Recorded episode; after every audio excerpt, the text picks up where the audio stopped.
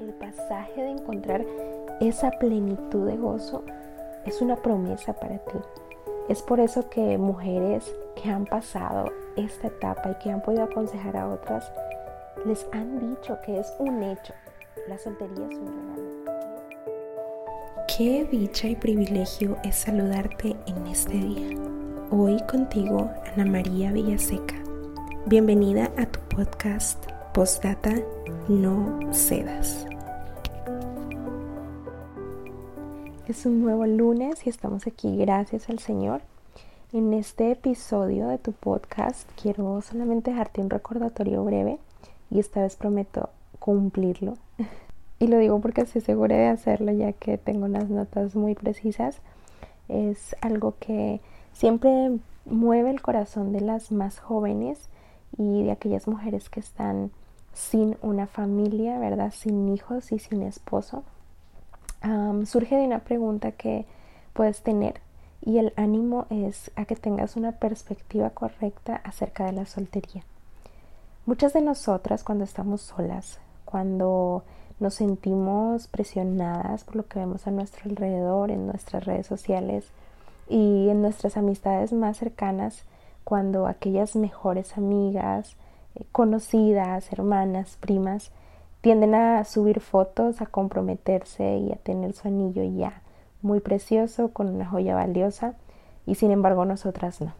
Todavía no llegamos a ese punto, podemos tal vez llorar de la felicidad porque aquella gran amiga, una hermana, una buena mujer, está comprometida a punto de casarse.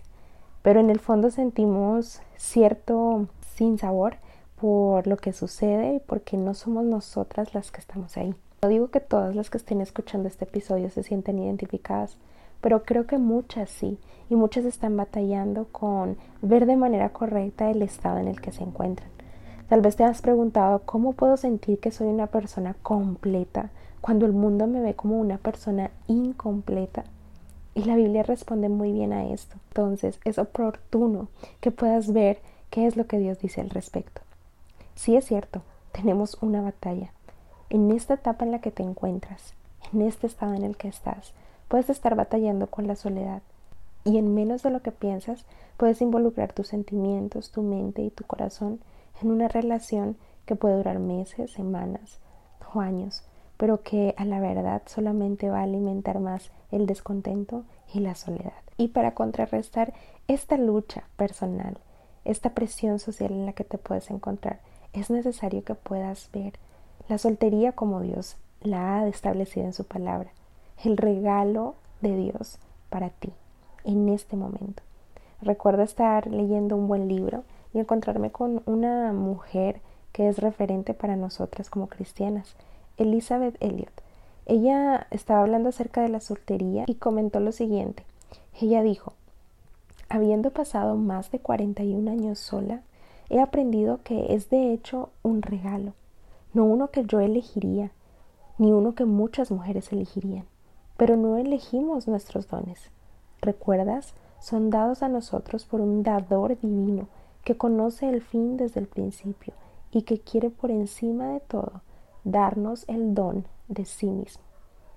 Esta observación, esta descripción acerca de lo que Elizabeth Elliot pensaba sobre la soltería es muy acertada, muy honesta, incluso puede sonar como una amonestación para nosotras sobre el verdadero valor, el verdadero objetivo de la soltería y puede hoy darte refrigerio, aliento y ser como un bálsamo para tu corazón si probablemente has luchado por ya algún tiempo con este regalo de Dios.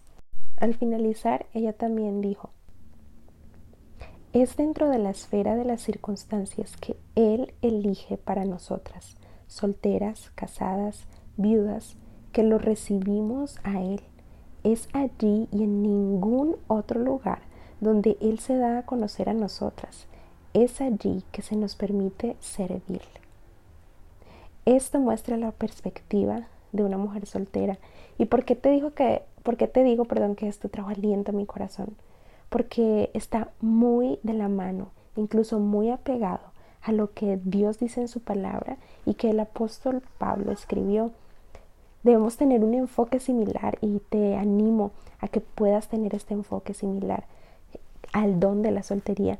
En 1 Corintios 7:7 7, el apóstol Pablo dice, quisiera más bien que todos los hombres fuesen como yo, refiriéndose a que él era soltero, pero cada uno tiene su propio don de Dios, uno a la verdad de un modo y otro de otro.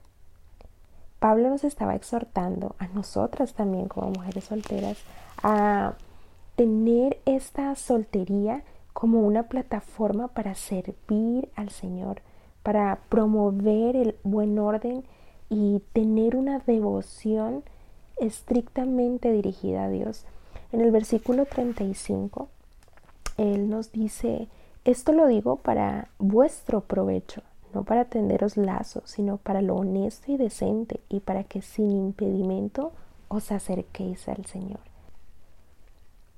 Probablemente seamos distraídas con muchas cosas o tú seas distraída, ¿verdad? Yo me identifico mucho cuando estaba en la etapa de la soltería por tener muchas distracciones y probablemente tú puedes estar distraída por pensamientos en que solamente el, matrimonio puede hacerte feliz o que tal vez nunca vas a llegar allí empezar a verte y a eh, autoexaminarte, ¿verdad?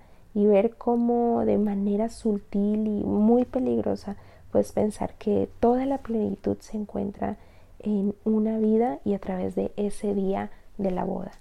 El Salmo 16.11, eh, sin embargo, no dice eso, no dice que el matrimonio eh, o que en el matrimonio hay una plenitud de gozo.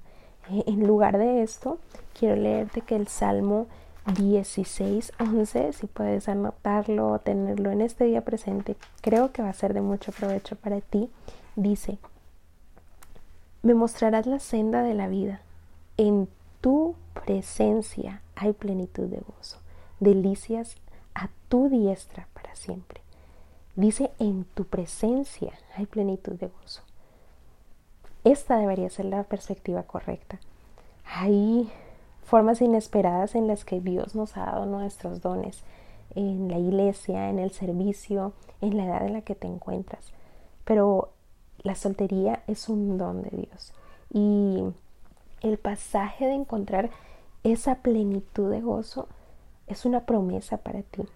Es por eso que mujeres que han pasado esta etapa y que han podido aconsejar a otras, les han dicho que es un hecho. La soltería es un regalo y ese es el recordatorio para ti en el día de hoy. En lugar de que sea un recordatorio de que te falta algo, de que no eres como las otras, de que realmente eh, no eres aprobada ni aceptada, no creas esto, porque la soltería te permite a ti el don el mejor don y es tener a Dios mismo, es servirle a Él mismo. No rechaces este regalo de disfrutar este tiempo en plenitud. Entender que la soltería es un regalo es entender esa relación entre el servicio y el gozo. Puedes hacer muchas cosas. Es igual que aquellas mujeres que ya estamos cansadas, no, estamos casadas, pero eh, que antes de casarnos pensábamos que era todo, por eso este el consejo de hoy es que pienses que no vas a tener más o no vas a encontrar mayor plenitud o, toda tu plenitud en el matrimonio, porque como mujer casada puedo decirte que la plenitud de gozo se encuentra en la presencia de Dios. Vivo una vida agradable, estoy agradecida por encontrar y por conocer y deleitarme en Dios, pero ni el matrimonio ni la soltería nos dan plenitud. Eso solo lo puede hacer nuestro Señor. Es por eso que mi ánimo es a que puedas entender que puedes desbordar todo lo que sientes, compartirlo con el Señor, dejarle saber tu corazón, pero empezar a cambiar ese modo y esa manera de ver. Por eso a la pregunta, que te estaba haciendo al principio eh, y a esa entrada que te di, tal vez cuando te sientes sola, es importante que entiendas que eh, hemos creído o has creído una mentira y que la soltería significa estar sola. Esto no es así, no estás sola. Puedes disfrutar de esta etapa de la vida y puedes hacerlo en plenitud. cómo sentirte que eres completa cuando el mundo te ve como una persona incompleta. Yo te invito a que convivas con personas que sepan enfrentar las críticas. Estás en un mundo y estás en un eh, caminar que va en contra de lo que todos pueden decir, en contra de esa eh, opinión popular. Por eso convive con personas que sepan enfrentar las críticas. Sé una mujer fuerte, sé una mujer eh, de la palabra de Dios. No encuentres aceptación o valor en la aceptación del mundo. Más bien, concéntrate en lo que Dios tiene para ti. Encuentra razones para gozarte, como Pablo también lo expresa en una de sus cartas, la carta del gozo en Filipenses. Deja que Dios te capacite para escoger las acciones honorables que también Pablo nos ayudaba y nos instaba en Corintios a hacer. Enfrenta tus luchas directamente, no te distraigas con pensamientos, con opiniones, enfréntalo en esta etapa y vive en plenitud, no en un estado civil, sino en la presencia de Dios. Tienes mucho para dar, eres muy valiosa. Incluso cuando eso no viene en la forma de un anillo de diamantes, eso no lo es todo. Tú vales y eres amada, eres preciosa para Dios. Así que pon tus ojos solo en Cristo y aprende a ver que cada etapa de la vida en la que te encuentres es un regalo divino. Pues quiero darte las gracias por compartir estos minutos y por escuchar atentamente. Espero que este recordatorio te sea de mucha bendición y que puedas compartirlo con otras o con aquellas que tal vez sepas que están luchando. Dios te bendiga y recuerda que puedes visitarnos en nuestras plataformas Facebook e Instagram con el nombre de Ante sus ojos. Un abrazo para ti.